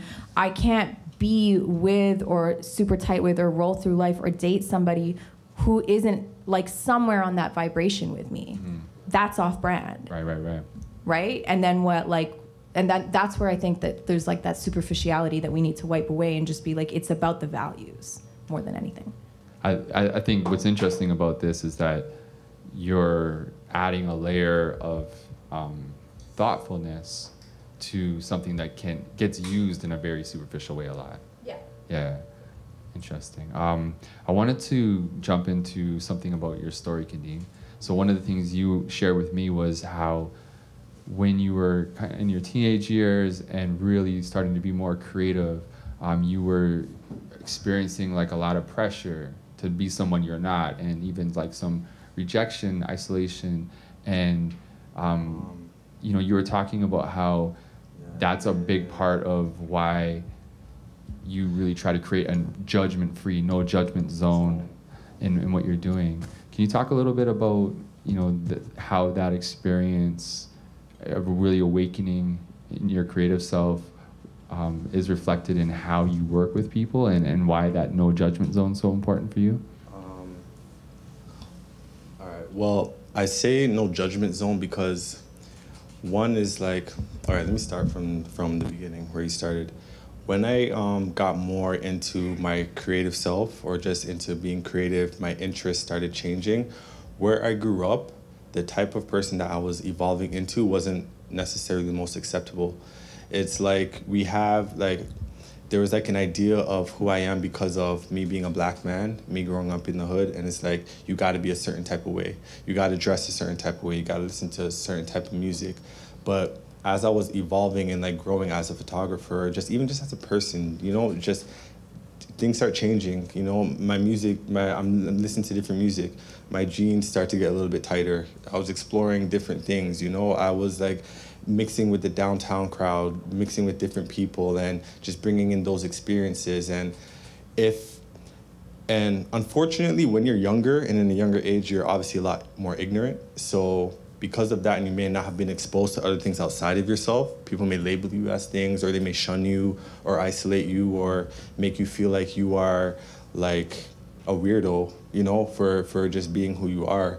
And that really affected me and my perception of myself for a long time because I'm just like, yo, like what the hell? Like I'm just I'm just doing me, you know? So because of that, I'm like when it comes to me working with anyone, I never want them to feel like because they may step into the room and they may look different than me, they may want to play a different song or different type of music on set. I don't want to ever make them feel like, uh, like what are you doing? Because mm. that's a shitty feeling. It really is a shitty feeling. It's almost like a setup, you know? And it's it just just relates back to just everyone just being humans and just respecting everyone's individual. And um, that's where a lot of that stemmed from. And I'm like, you know what? If I'm gonna be, I have this talent or this gift or whatever to capture someone, the last thing that I that I can do is be judgmental, and it limits you. Like you, you limit yourself from who you get to meet, from stories you get to hear, experiences that someone else may have, and your just perception on life in general. Like and that's what like i mean with like me having different friends from like many different backgrounds because it's taught me a lot it taught me things about myself too you know mm-hmm. to be open-minded to to just people and like their experience and just sometimes just listening and just hearing them out rather than just bringing in my thought and just be like yo it should be like this or da da da da um yeah that's I, th- I think that's an important question to this conversation about aspiration and brand because we can be unconscious about how much of what we think we should be or what we're um, think is an option for us is shaped by you know pressures of like you know either feeling rejected or not wanting to feel rejected or like you know just being told you can't be this you can't be that. That's that's for them not for us. That's for you not for you know, you know what I mean? it's, it's great that now we're in a time where we're way more acceptable to a lot more things and to respecting people's just individualism and just them being themselves but like 10 years ago it wasn't it, that just wasn't my experience. It wasn't like that. It was just very squared and like you know like now we now we're even like having t- like talks around like the topic of like masculinity and like all that stuff and like what that looks like and stuff. But you bring that up 10 years from now people are gonna look at you sideways like what are you talking about mm-hmm. you know mm-hmm. like get out of here and but it's a real thing it's a, it's a true thing and it's it's it's just what it is so like it's great that like the society is becoming more progressive, and with that, it's um, like I love it because like for the generations to come, it's like you, it's only gonna elevate like what everything is gonna be. You know, like the stuff that people create, the the ideas that people want to explore. Like we're not just gonna be so one dimensional and like you know, Kadeem, you should be playing basketball and like you know like your aspiration should be just to be in the NBA because that's what everyone around you necessarily wants to do like wants to do or you should be a rapper you know like hate to generalize but that's just that's just what I grew up around you know mm. um, yeah like yeah it's powerful um, I wanted to segue at this point into this question around aspiration. And I think like hearing from each of you about what that word means to you is where I wanted to start with it. So Gloria did you want to start with that? Yeah, well, I think it's funny because I think aspiration, when we paint it like in a traditional way of what you aspire to, obviously is really, really positive. But for some reason, when you said that word initially when we were having that conversation, I kind of went to a little bit more of a darker place where I felt like aspiration almost felt like unattainable, or like I think oftentimes when you work with brands or you work with you know different clients or whatever it is um, people use the term aspirational as in like almost inaccessible or like this is something that we should all like gear as our consumers should gear to want to eventually have or maybe it's out of reach or whatever that is um, so i think my mind kind of went to that place mm-hmm. from almost like a marketer standpoint of feeling like you know, i don't want to design something that's aspirational necessarily that people can't have and create mm-hmm. as their own experience. I, um, I, I feel like that kind of takes that tone sometimes too. So from an individual level, I think we have our aspirations mm-hmm. um, and things that we want to reach towards. But um, I think oftentimes like we it's the Instagram culture too. It's that aspirational lifestyle imagery of someone in Bali living in a villa or whatever it is and feeling like that's supposed to be the goal of what we're supposed to aspire to. Yeah. Yeah, for sure. And I appreciate that side of it because it is a word most times you assume is positive, right? But it can also be like just out of reach, you know, like giving you enough FOMO to want to go buy something, right? Um, for both of you, Talia, you wanted to. Uh, my aspirations are really fluid. I, I, I try to kind of, again, stick to the idea of being, you know, ha- displaying integrity while being productive and growing at a constant rate. Um, but I've learned that, and I, this is something I've learned over time. It's not something I've always been able to do, but I've learned that there's a lot of power in being fluid. There's a lot of power in being open to different results and you know what the great things are that can come out of them. So I can't name my aspiration beyond the fact that like I don't want to live, you know, I guess what people would from what the way I grew up, the way I was expected to live. I don't want to do that. I want to grow, I want to be expansive and I want to try new things all the time. And I guess my the one thing I would say that's really aspirational is that I'm like I want to always be growing financially mm-hmm. because realistically that's something I need to do to survive and you know as life changes and take I have to take on new responsibilities but um, I'm really really fluid in it and I really encourage people to be really fluid in it and be open um, because if you have tunnel vision about your aspiration and your goals and your accomplishments a lot of the time you end up missing the magic that is actually happening on the journey and where you're actually starting to go. Um, Kadeem, did you have anything about aspiration? What does that word mean to you? Like, how does what does that conjure? Um, aspiration, it's what I what I aspire to be. Um, it's myself. It's like just uh, connecting with people. A lot of what Talia was saying, I would say, I I can piggyback off of. Um, it's not something that obviously yeah you aspire you wanna you wanna live a great life you want to be able or i want to live a great life i want to be able to affect the people around me in a positive way i want to be able to be continuously learning um, um, yeah like just that's Remember, I remember you said to me that you know you, you wanted to be like one of the people that when you talk about a photographer in. Toronto, it's like s- this is like one of the you know greatest photographers in Toronto. This is a person that if you want to work with someone from the city, this is who you should work with. And um, Absolutely. So yeah, from the photographer standpoint, yeah, absolutely. I want to be I definitely want to be involved in those conversations because I consider myself as a part of like Toronto creative history. Like I am like all of us are if we're doing something in it. Um and because I'm here, like you know, I'm here. I'm, I'm um, actively working. I'm working with other people who also are creating history as well, and this is going to be something that is gonna influence and um, you know, like for the next generation, like it's gonna be something where it's gonna give them hope to be like, yo, we can do that because we had so and so that was able to do this. Like, even like a lot of times, even when I look at like some of my fa- favorite photographers, um, I find that I'm seeing like a lot of the talk is of people from outside of the city, uh, maybe New York, uh, Paris, wherever, and I want that for here as well. And we have it here. We have so many like amazing, wicked people, creative people that are doing stuff here, and yeah, I want to be. I would love to be a part of that conversation. I feel like I deserve to be a part of that conversation, and yeah, that's definitely one of my aspirations. Um, and, and you have a lot of positivity around that. But I know you were saying there was a period of time where it's like you had that same aspiration, but you felt like a lot of kind of resentment and bitterness because it's like you, you felt left out. You didn't feel like Yeah. you're getting that recognition. Absolutely, and I don't know. I wonder if like Instagram has something to do with that, but Probably, um, yeah, yeah. probably because it's like that instant gratification system, and it kind of becomes like you are only as important as how many likes you have on a photo or whatever the case may be. It just seems, and yeah, like um, definitely like in moments of feeling like left out or rejection and stuff, you you sometimes it can leave a bitter taste in your mouth, and you can kind of just be like, yo, like why why not like you may see like i may see like even right now like you even um hitting me up to do this panel talk you know like i appreciate it because no one's ever asked like what yo Kadeem, what do you what do you think mm-hmm. about so and so or or whatever, you know? And I'm like, why not? Like I've I've been here, I've had experiences, and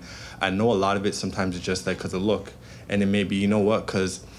Um, if I'm not rubbing shoulders with certain people, then I don't get the invite and a lot of that would leave me resentful come like why why the hell not like why do i have to do that like why mm-hmm. should that be why should that be the the um the like the Measure, way for right? me like, the, yeah. yeah. for to, to get into the door like this should speak for itself and a lot of it a lot of that it did it did leave me um a little bitter a little resentful uh, i may have went on twitter a few times put out some rants but how did how did you get past that because i think a lot of people like I, 100%. If if Drake raps about feeling like overlooked and left out and uninvited to the party, like as as much platform as he has, right? Like then just, any of us I'm sure we all deal with that, right? Like, I feel like I just had to just think about what it like why am I doing this again? Like sometimes you have to remind yourself because you can lose sight and lose focus of what like I've lost sight and focus many times of why it was that I picked up the camera and because you have so many things that's maybe influencing you or things that's being force fed to you and you just gotta like what i had to do is just sit down relax um, read some books. I read a book called by ryan holiday called ego is the enemy. Mm-hmm. um, that helped me a lot i know a lot of it was ego driven and a lot of it was my ego that was hurt. And i just had to be like yo keep humble like relax relax your skin and feel like where where where is this coming from? And be like yo is this from coming from childhood? Is this coming from you feeling like that's always kind of like you always had to fight or like you know just to get your your your voice heard? And it's just just taking that time with myself and getting to know myself and figure out my triggers and what it was that made me feel that way. Um, yeah. Yeah I, re- I related a lot to that story. I remember having this moment where feeling that, that overlooked in you know different ways and um, this tension of that like that I des- being able to claim I deserve the best, but also nobody on this earth owes me a thing. Like holding both of those ideas and not like one just one or the other and when you were talking about that of like wanting to having this aspiration of like really wanting to be a part of creative history in toronto but also like you know accepting that like not everyone is going to see that right here and, and right now. I'm not going to be bitter about that either and compare. Um, I think one of the things about aspiration and, and for this topic that was really interesting to me was the fact that like I think it's harder to know what you want to accomplish than it is to accomplish what you want to accomplish. Um, and so like when you really know this is the thing I want to go for, I think a lot of us get more stuck in like kind of want this or I don't really know I want this thing too. But when you absolutely know, um, and in order for your brand to be aligned with your aspiration, you have to know what you are aspiring to. Mm-hmm. Um, and Tally, you said something to me that like made me smile so broadly, which was like you're like, yeah, I'm, right now I'm living in what my five year plan was five years ago.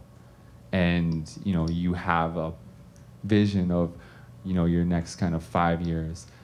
Can you share a little bit about how, what kind of process you go through and how do you get to those, that level of clarity and, and why do you take the time to, to really be able to articulate that and reflect that to say, you know, a lot of us, like, I don't even remember what I was doing five years ago um, I think somewhere along the way I decided to prioritize happiness. And it's I, it's funny we're talking a lot about personal brands um, and you know and, and what our personal brands can do. But I also think that it's echoed when we're talking about more like consumer brands as well.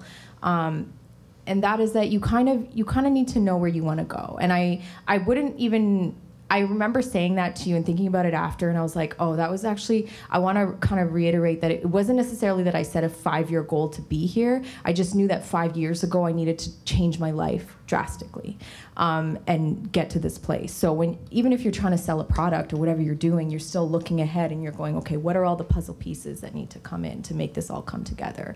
For myself, like personally, um, and just in my own development and where my life was going to be, when I looked at myself probably six, seven years ago, and I, you know, kind of pretended to be on the outside looking in. Nothing was what it was supposed to be. Personally, professionally, um, like location wise, I was in the wrong place. Everything was wrong. So it just really kind of came from this moment of desperation and needing to shift my existence. Um, and that's not really that different from if you're launching a business or you know you're trying to get into a new profession or whatever. You you step outside and you look in and you go, what do I need to do? What do I need to change radically? How do I need to amplify what I'm saying and doing? And you just do it and you run with it. Um, so for me now where i'm sitting i am really happy because i took that time to go okay i didn't like the relationship i was in. I didn't like the city i was in. I didn't feel inspired by my surroundings. I didn't feel like ne- like a lot of the people that i was keeping around me were necessarily boosting my existence. And it's not their responsibility to make me happy. I just want to clarify that. But I knew I wasn't necessarily growing alongside the people I was with. I needed to be on a different vibration. I knew it would take time. And I think about six months ago, I was sitting at home and I just sort of like looked around and I was like, oh, wait a second, I totally did exactly what I wanted to yeah. do. I just didn't notice that I was doing it. So that's that's where that came from. And and that also speaks to what i was saying earlier is like aspiration has to be fluid. You can't have this one idea set in your mind like my brand's gonna blow up and beyonce is gonna talk about it. Like it's no it's gonna it's gonna be great but it might not be exactly that one thing. And it may the path may not be exactly what you thought it would be. Mm-hmm. but start assembling the pieces and amplifying it. I, I like that clarification because i think sometimes there's that pressure to have that clarity. And I and I really actually thought you had like when you said that like this map of like no. this this, this. but it's it's no. like more I, along the lines of like I'm not happy with where I'm living. I want to live in a place that's yeah. you know different from here. I want to uh, the people around me like you said they're not responsible for making you happy, but you you knew you wanted to be connected yes. to people that like inspired you. Yes. Definitely. Um, Definitely. Yeah, that, that's. And I did know, I did know that when I hit my like when I was coming up on my mid thirties, I did know that I would kind of want to be in this kind of place where I was, you know, directing things, not so, and you know, able to speak to experience and able to, you know, successfully launch something, able to successfully participate in a romantic relationship. So all those things had to be cultivated. Was it more little steps or big jumps? A, a, a mix. Yeah. All kinds of things, all kinds of crazy ideas. Some bad decisions too. so, if I'm being honest, yeah. Learning experiences, for sure, right? For I sure. think that's one of the things too. Like those those um, bad decisions, if reflection is built into your process, can be valuable, right? Definitely, yeah. definitely, and forgiving yourself yeah. The same way, like if you lose money and you know you look at your fiscal year and you like a company looks at their losses, their profits and their losses, and they go, okay, well that was a loss, so next year this is going to be different, right. you know, and that can sometimes that's millions of dollars. So be look at yourself in the same light and go, okay, I, like if a big corporation can forgive themselves for like dropping $10 million, I can forgive myself for like X, Y, and Z. And like just be aligned in your thinking and look at yourself, like allow yourself to be human yeah, I think we all need a little bit of that, like forgiving ourselves. We're often like the hardest on ourselves. Like, yes. Exponentially more than yes. anyone else. Yeah. For the most part, unless you have like somebody super mean spirited around you. But for the most part, Not we're harder really. than ourselves. Not um, really. Gloria, one of your stories that I found really interesting was like, you know, you were in a lot of ways really like in that life that a lot of people look at, right? Like you're on these press trips and different parts of the world and being gifted these like great products all the time and um, at these events that just you know are everything's taken care of everything's really extraordinary and designed to make you feel like you're really special.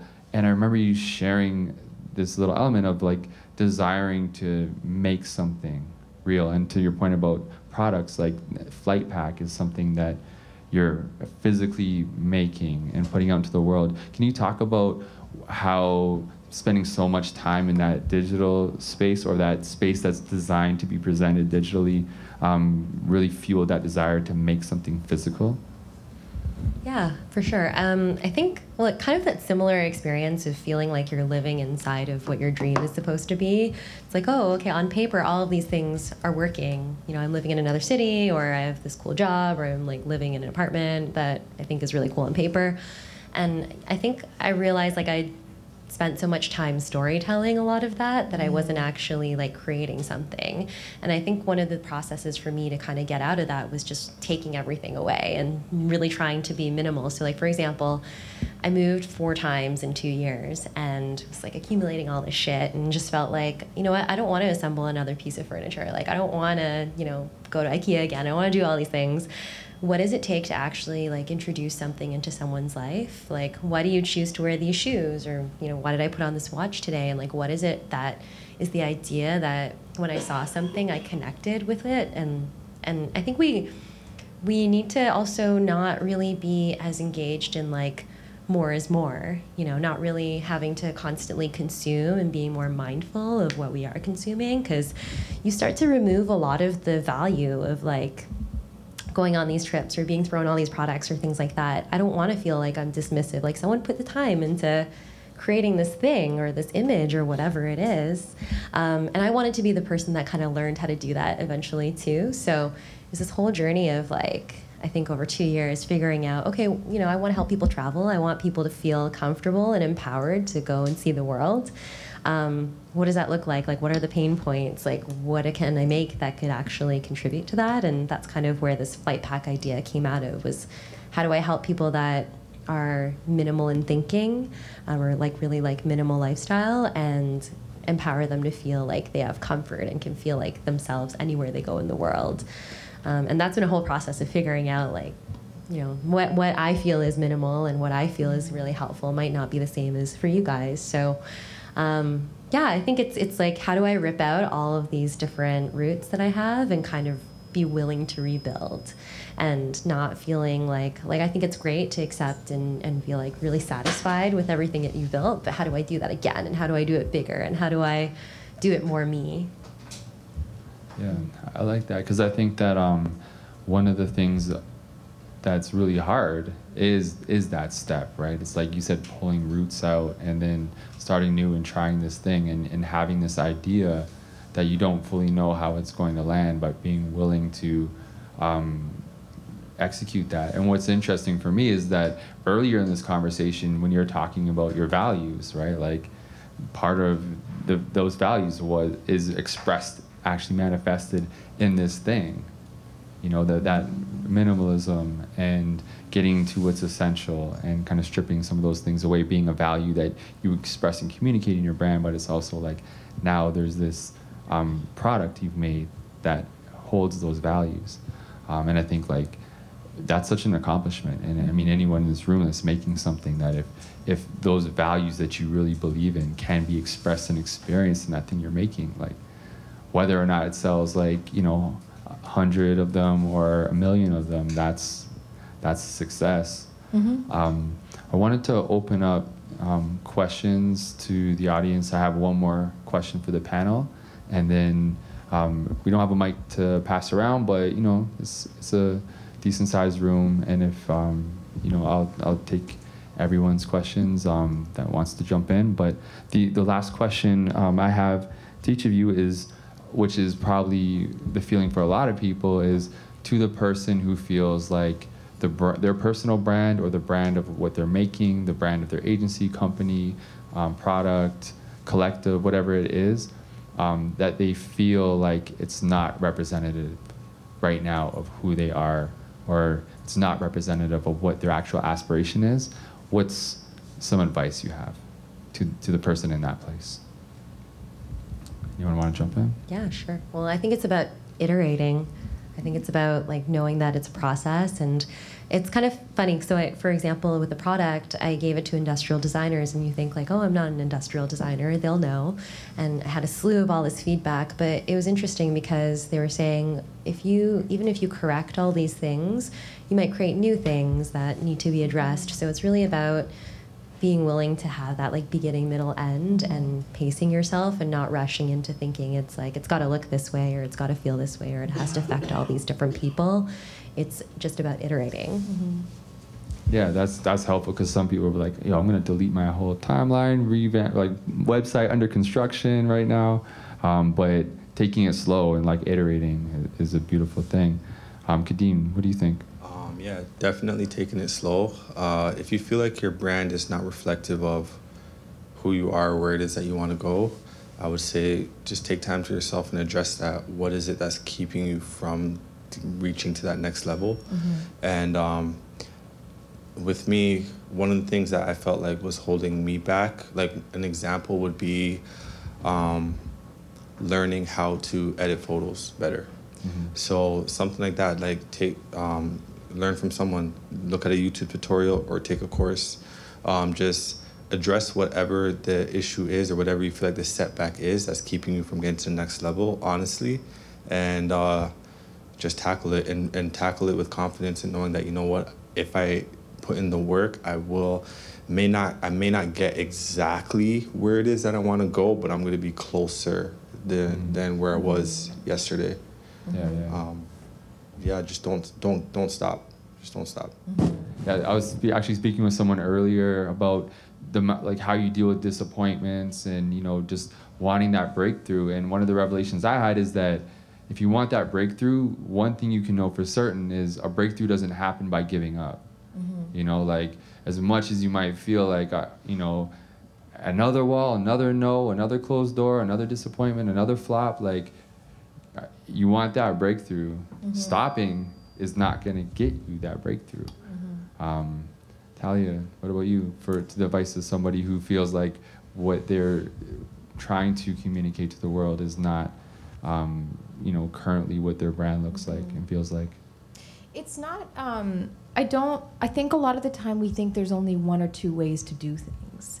I think so much of what a lot of the times like people and product, you know, people who push products are forgetting is that it's there is no one size fits all. It actually needs to be authentic. It actually needs to be true to you. So you're actually the only one who has those answers. So as much as you're doing research and comparative research and thinking about how it's going to land in the landscape, you also have to just sit back and sort of like take it for what it is, but keep developing it personally. And you know, you see you see companies do it all the time. You know, we're we're growing or we're changing or we hear you like you'll see that brand voice like we hear you and we're gonna make the changes and but and that is you know repos- brand repositioning that's part of their structure shifting. So doing like that fast food chains offering all kinds of healthy options now. Exactly. Or even like a great example like like I really thought that from a branding standpoint and this is something that is very arguable but just for an example's sake,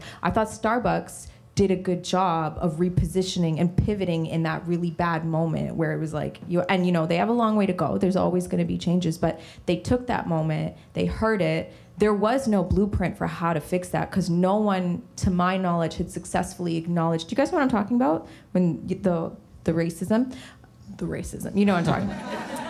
generally the racism. Starbucks yeah, fixed police it. removing yeah. customers from. Sorry, I didn't provide context, but um, look it up if you get a chance. But they, I hadn't seen a brand pivot effectively in a moment like that. I'd always seen the freaking like iOS press release or the you know we're sorry that you took it that way or blah blah blah. And isn't that the worst apology? Like I'm sorry if you were offended or I'm sorry to everyone. It's not an apology. Yeah. yeah, it's not an acknowledgement. But you know I thought they took that moment and they knew there was a problem. They I don't remember the exact the way the events played out, but they did end up having to apologize and then they took it one step further and they were like, "We'll do some training." They have more steps to take, yeah. but it was a good moment and it was very obvious that it was happening and you can do that as a person too. So again, that was that was them inventing a solution that hadn't really been attacked before. So do that for yourself. Do, you know, if you have a hard moment, you get people get you know there's right now we're in call out culture online. You say some shit you're gonna hear about it. So what do you do in that moment? Not an ios press release please. But you know like d- just like take that moment harness the opportunity to learn harness the opportunity to grow. If you need to take a break from social media to do so it's not a bad idea. Again you need to just look at it as your own personal solution. There is no one answer for it. Amazing. Um, do we have any questions about brand, about aspiration, anything you want clarity on. Um, some great minds up here. No? Oh, go ahead. The common thread is always authenticity is their own, where you guys weren't authentic, that you regret or that you could talk about? So just if you didn't hear in the back, like um, any moments where any one of our panel were not authentic and, and can talk about it and, and maybe regret that. Mm-hmm. Totally. Yeah, Yeah. for sure. Um, I'm just trying to think of the actual moment.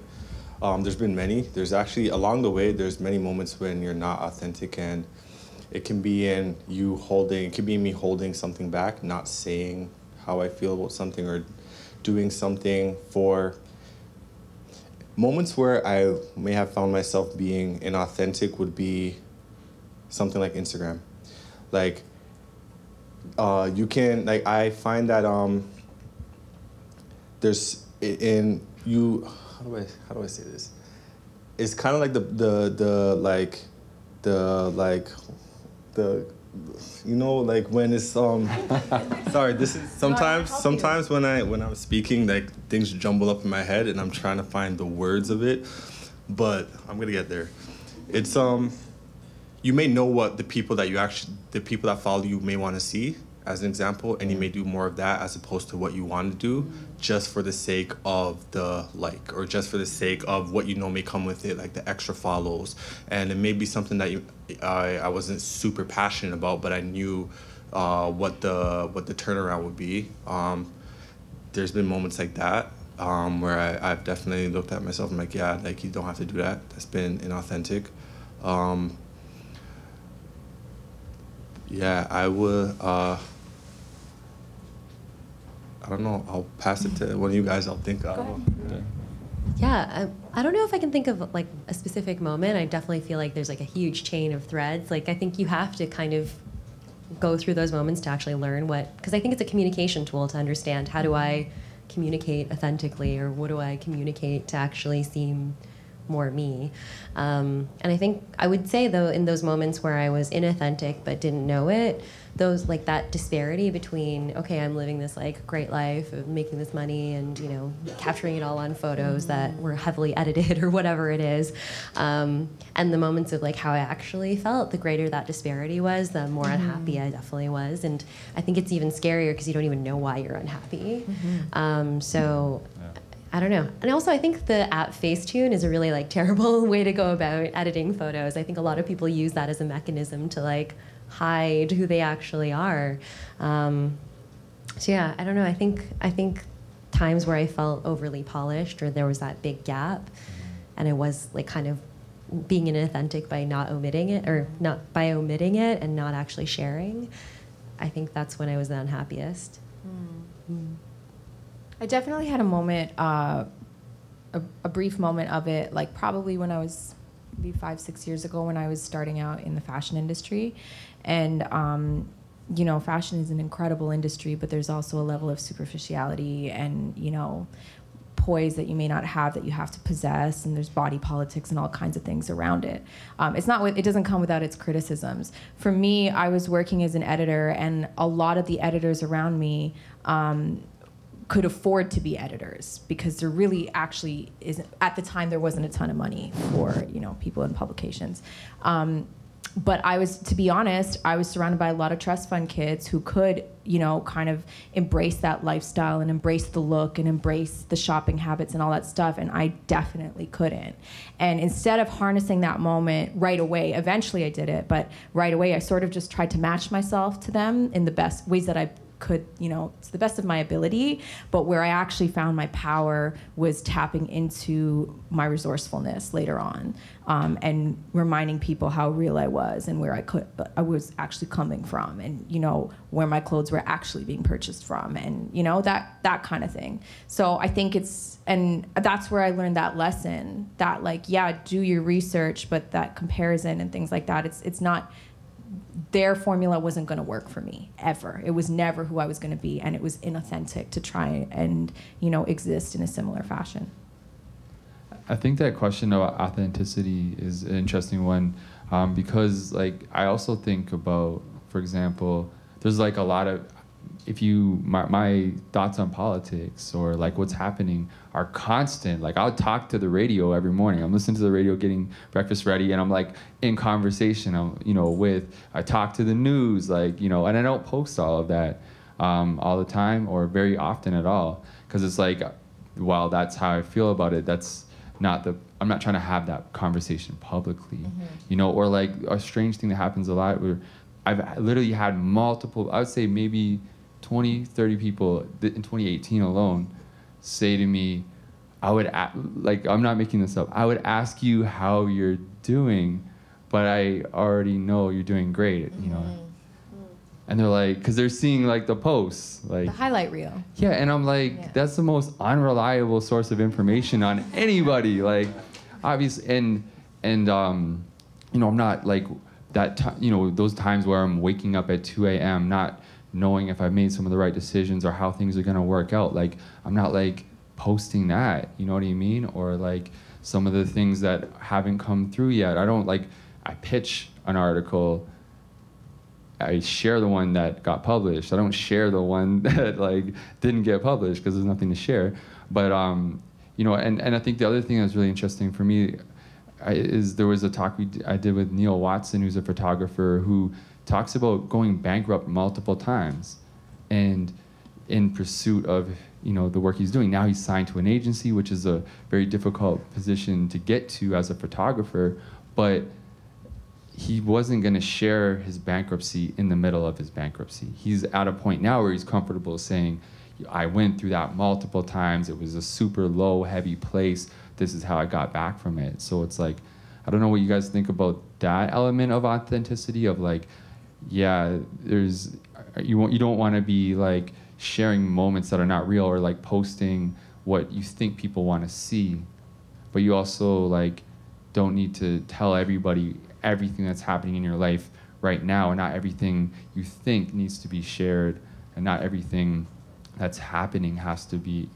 um, shared in this current moment you know? I don't think I don't think everything needs to be shared in the current moment when it's happening, because you're still going through it. Especially when you're still going through it, it's like it's a, it can be a very um, touchy time depending on whatever it is. And if you just put that out in the universe, the feedback may affect you.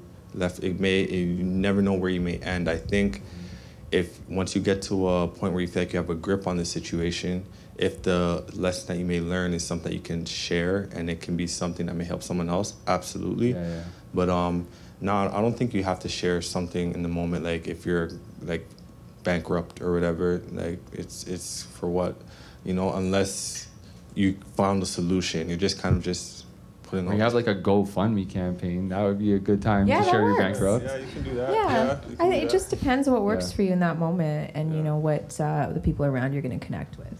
yeah I just think that that word authenticity is such a spectrum right it's like it's it's like we used to have that these conversations like 90s hip hop like keep it real you know and what does that mean? And it means so many different things. And i think similarly there's these conversations the word authenticity comes up and it's like and thank you for introducing that word like in this conversation because it me- can mean so many things um, to so many people.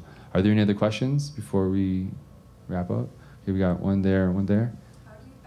So, sorry. So, just so I can understand, so how do I balance fulfillment versus impact? Yeah, and do on- choose one over the other? Is it Yeah. Um, What's more important?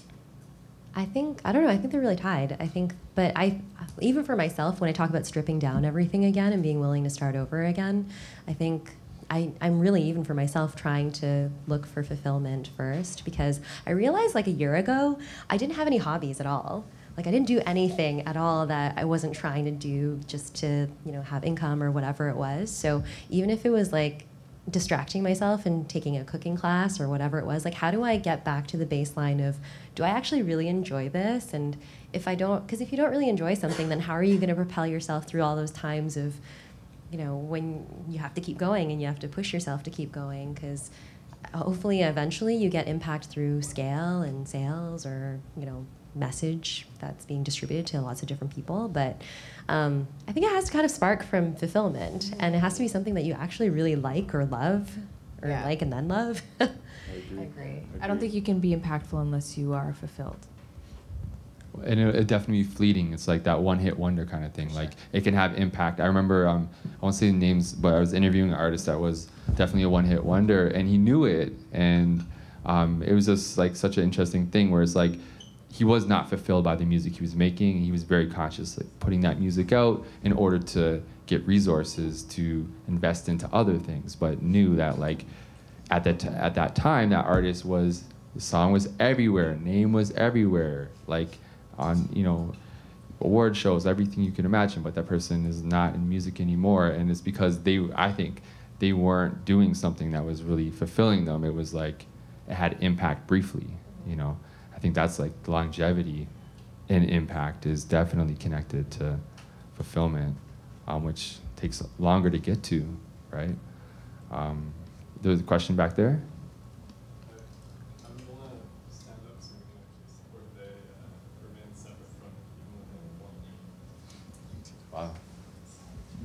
My I keep my solid like the stuff that happens in solitude for me. I consider like it's solitude for a reason.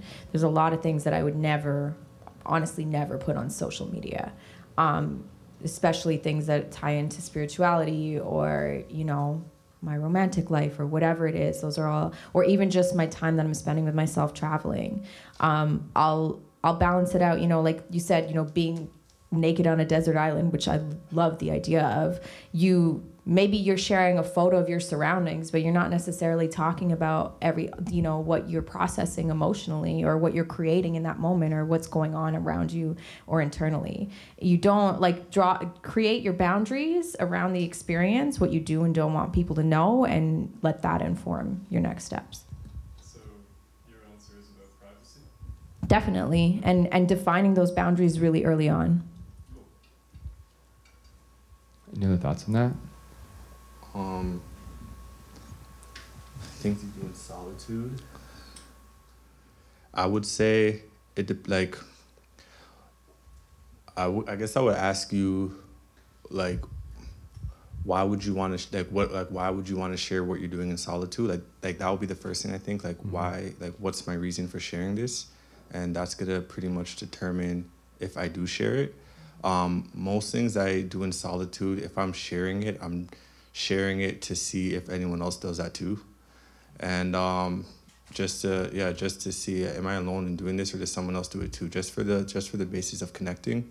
Um, but other than that, um, yeah, that that would be my main. That'll just be the main question I ask. That's gonna determine whatever I do in solitude if I'm gonna share it or not. Um, I'm trying to think of an example. But Well, it's so I- what one of the things I've seen people share is their photo editing process. Uh, and so like they'll be, you know, doing videos or Insta stories and it's like that's something you do alone and it's like really hard not to do alone. But that's that's an interesting thing in terms of like you're saying a lot of what you make is made in solitude and you might not be able to like you might not want to like do a IG live of you meditating, but like maybe that process that after that meditation of like you know showing some people your process because I feel like I've really enjoyed actually seeing you know kind of the demystifying that happens when someone's like oh this is the filter I use and this is how I approach this and this is my shortcut um, where it's something that like normally would just be do- done alone.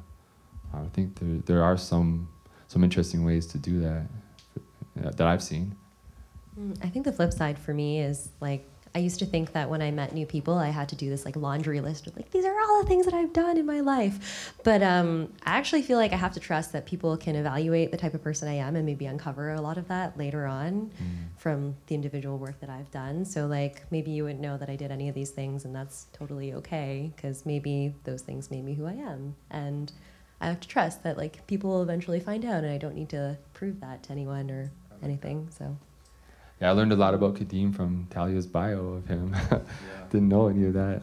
I just liked his eye. Um, we had a, a photo. Or sorry, a question over there.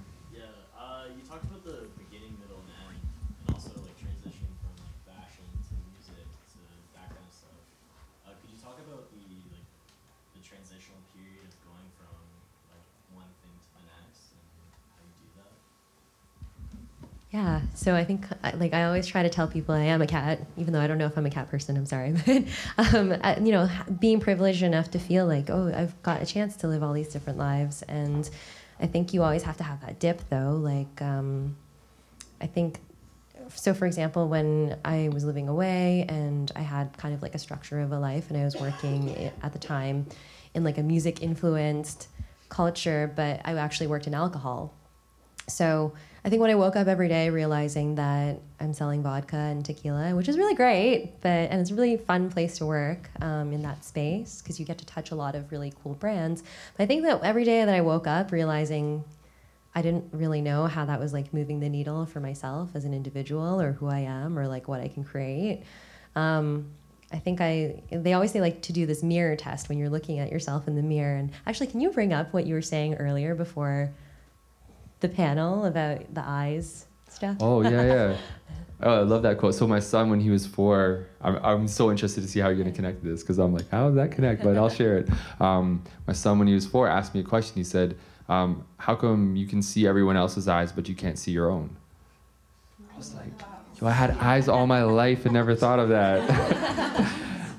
yeah, like you will never actually. You can see a mirror, you can see a picture, but you will never get to look at the thing that you're seeing through. It's like, wow. So I don't know. The only connection I can think of is like when you're looking yourself in the mirror and you're interpreting who you think you are. It's really meta. It's like you looking at yourself, not really knowing if you're really looking at yourself.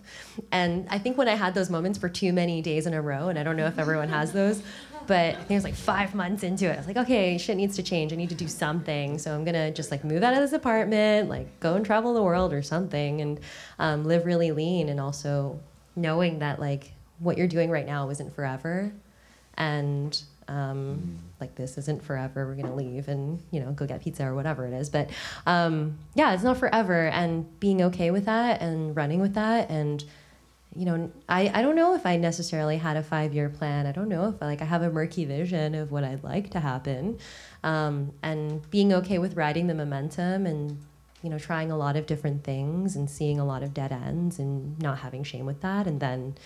Um, being okay with not really having a plan and just kind of like slowly stumbling through it and trusting the struggle. I always like that, trusting the struggle.